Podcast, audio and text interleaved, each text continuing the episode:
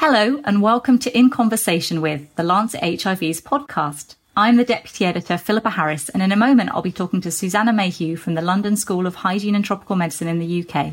Susannah's review of health system factors affecting the integration of sexual and reproductive health and HIV services is published in the October issue of the Lancet HIV. As always, before we start the podcast, we highlight some of the other content in the issue, this month, we'd particularly like to draw your attention to the 96 week results from the ADVANCE and NAMSAL trials of dolutegravir, which include data on the weight gain in participants. The subject of weight gain and integrase inhibitors is continued in a comment which is also included, discussing this issue in pregnant women. But now, let's speak to Susannah. Hello, and thank you for joining me today. Hello, Philippa. Thank you. It's a pleasure to be here. So your review looks at the integration of sexual and reproductive health and HIV services. So why is this such an important topic? Yes, thank you. Well, there's been a resurgence of interest in integration of sexual and reproductive health and HIV services. Since it was first promoted in the 1990s, uh, the benefits of integrated service delivery have been well documented. Um, it's an approach that provides more holistic care to people, which can improve access to a wider range of services and that then leads to significant health improvements, both directly, for example, by reducing HIV transmission from pregnant mothers to their unborn babies, but also indirectly, for example, by improving the uptake of HIV testing and of contraceptive use. And each of those, of course, has huge health benefits, particularly for women and their children. And many clients and staff prefer integrated to non integrated services. But despite those known benefits and strong global commitment from governments and international agencies, we still don't have a very good understanding of why implementation of integrated delivery has been weak or what factors really drive successful integration. So this is what our review tackles. So we take a health systems perspective to understand what factors enable strong implementation of integrated service delivery across the range of evidence available. And so your review focuses specifically on software factors of health systems and, and, how they affect the integration. So can you explain specifically what the software factors are? Yes. So as I mentioned, we take a health systems perspective in the review. And this terminology of software factors is from health systems scholarship. So in fact, there are two kinds of factors that affect the delivery of, of services and the functioning of the wider systems that support that service delivery. And these factors are, first of all, so called hardware factors, which is basically structures and resources, and then the software factors, which are the much harder to measure softer factors, which include things like interactions and relations between people and the norms and values held by staff, by clients, and also their communities. And so our review first, well, it identifies two overarching clusters um, of software factors that appear from the evidence we reviewed to affect integration. And the first of those is around leadership and related management and governance approaches.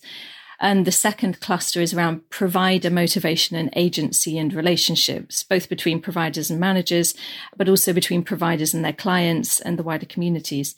Now, obviously, it's easy to, or relatively easy, to define and measure the hardware. You know, how many rooms and how many staff does each of your clinics have, and how many test kits or contraceptives have you got on site? But defining and measuring the software elements like the values or relationships is much more difficult, which I think is partly why it's been more neglected in the literature. And yet, they can have a very significant effect on what happens in the front line. How do these software factors affect integration? And also, if you'd like to sort of discuss a little bit how you measure them. Well, the review identifies a number of ways in which these software factors can interact to affect integrated delivery, and they interact with the system's hardware. So, in particular, we've distilled what we've termed essential enablers for integrated delivery. And those are things like flexible decision making, inclusive management, support in motivating frontline staff who can then work with agency. And a number of different studies from different settings show that it was these sorts of factors that enabled staff to deliver integrated care, which was not able to be delivered where those sorts of factors weren't present. Um, and a particularly important finding was that in some cases, those sorts of software factors, the way people interact and support each other, can actually enable staff to overcome some of the obstacles posed when the hardware factors like training and financing are not integrated. So, for example, where staff training and guidelines for reproductive health service delivery and for HIV service delivery remain separate, which is the case in many countries, where that's the case, strong clinic level leadership could mitigate the negative effects of that separation. So we had studies from Kenya and Malawi that showed that where clinic managers implemented on the job in service training to promote task sharing, um, so HIV providers um, being trained in family planning provision and vice versa, that sort of on the job approach to integrated delivery led not only to better skills to deliver integrated care, but also to greater motivation of staff to do so and to work in a more collegial way.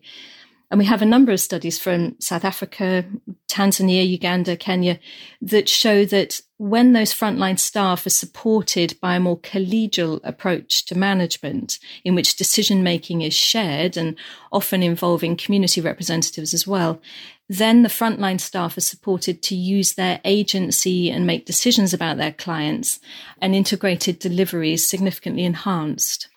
Now, in terms of measurement, it is very difficult, and I think that's an area for future research. Actually, there are in the social sciences and sort of psychometric um, measures for things like behavior and, and what influences what people do and, and what improves their uh, feeling of self confidence and so on. But I think that in relation to service delivery and the interaction between managers and providers and providers and clients, I think that is actually an area where we do need more work. And as I say, I think the lack of attention to software factors to date really has created a gap in our knowledge on this. And this is something, it has been neglected in the literature and it is something I would like to see more of in future. So you touched on the importance of training and also sort of the management style in enabling integration from a software factors perspective. And are those the, the, best things that people can be doing to improve integration? Or, you know, what, what do you think are the really big things health systems could, could be doing to improve uh, integration? It clearly you need you need infrastructure you need clinical training you need commodities and supplies. But i think what this review shows that although those are necessary they're not sufficient to enable successful delivery. And whether and how integrated care is delivered is very much dependent on these more, more software factors as I said, I think we do need more research. I think in particular, we need to build the evidence base on how to develop strong software within the system. How do you promote agency? How do you successfully team build? How do you, or what does supportive leadership and management look like in different settings? And I think in many cases that means a fundamentally different approach, one that's less hierarchical, more horizontal in terms of team working and decision making. And I think there are some interesting initiatives, particularly from non-government uh, and, and university studies, actually, where they've tried to take new approaches to how you bring people together to gel as a team. I think there's a lot of merit in looking at those sorts of initiatives and thinking about how we can scale those up and documenting those in a way that hasn't really been done to date. Because I think once we've cracked the how you support frontline staff being able to take decisions, work together to deliver more effective holistic care for people, then together with the hardware factors that you have in place, you're going to have a very much improved service delivery. And I think it's important that we do that for the people we're trying to serve. And obviously, health systems vary hugely from country to country. So, you know, we've been talking about all these factors. How generalizable do you think they are? An important question. So, I think the beauty of a review that encompasses papers from across a good range of settings is that it allows you to try to distill common features. So I think we can say with some confidence that the factors we've identified, like the importance of supportive leadership and inclusive management, um, the need for flexible decision making at the front line, the motivation of staff who can work with agency and as a team. All these factors are common across a number of different countries and settings. And as such, I think they are generalizable in principle. Although, of course, the nature in which they manifest will be different, and there cannot be a blueprint for how to achieve them. But nevertheless, I think the core principle of those factors uh, is generalizable, and those are the sorts of things we should be looking at in, in all settings. And do you have any sort of specific and very successful examples of integration from the literature or sort of personal experience? I think one clear example comes, in fact, from my own Integra study, um, some of the papers of which were included in this review. That was the largest trial of integrated sexual reproductive health and HIV service delivery to date. And we have detailed assessments of integration in 40 clinics across uh, Kenya and Eswatini, which was then called Swaziland. Uh, and the best performing facilities in that study were the ones that were able to successfully deliver integrated care at the point of contact. And they were the ones which held team management meetings with implementing staff on a regular basis to try to coordinate workload and enhance collegiality. And many of them were working in quite constrained settings. You know, they had problems with commodity supplies, they had problems with infrastructure where they had separate rooms and they couldn't really physically integrate.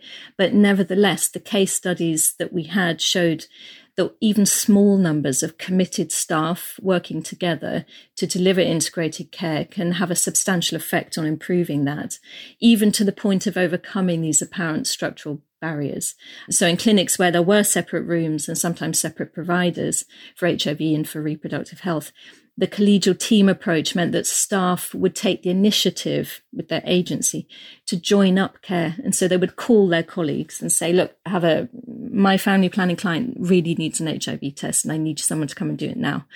Or they'd ensure that the client was taken in person to the next room where the, you know, where the test kit was. So it, it, it's promoting these, um, as I say, these frontline um, sort of collegial responses, which we have growing evidence of now that it, it's those things where staff can take the initiative and support each other. You can actually overcome more barriers than you think might be possible, which is very encouraging, of course. Well, no, it's fantastic, and especially like you say, in in a, a resource limited setting where you might be very worried about the hardware factors affecting the ability of staff. You know, it's, it's great that the sort of you know there are things that that can mitigate that that aren't necessarily resource intensive. Yep. Well, thank you very much um, for joining me today. And thank you also to everyone listening. Um, if you enjoyed our conversation with Susannah, you might also be interested in an article by Sheree Schwartz and colleagues in the July 2019 issue of the Lancet HIV, which looked at a novel conception service in South Africa, which provided safer conception advice alongside antiretroviral therapy and also pre exposure prophylaxis. So thank you once again for joining us, and we hope you'll be back next month when we'll continue the conversation.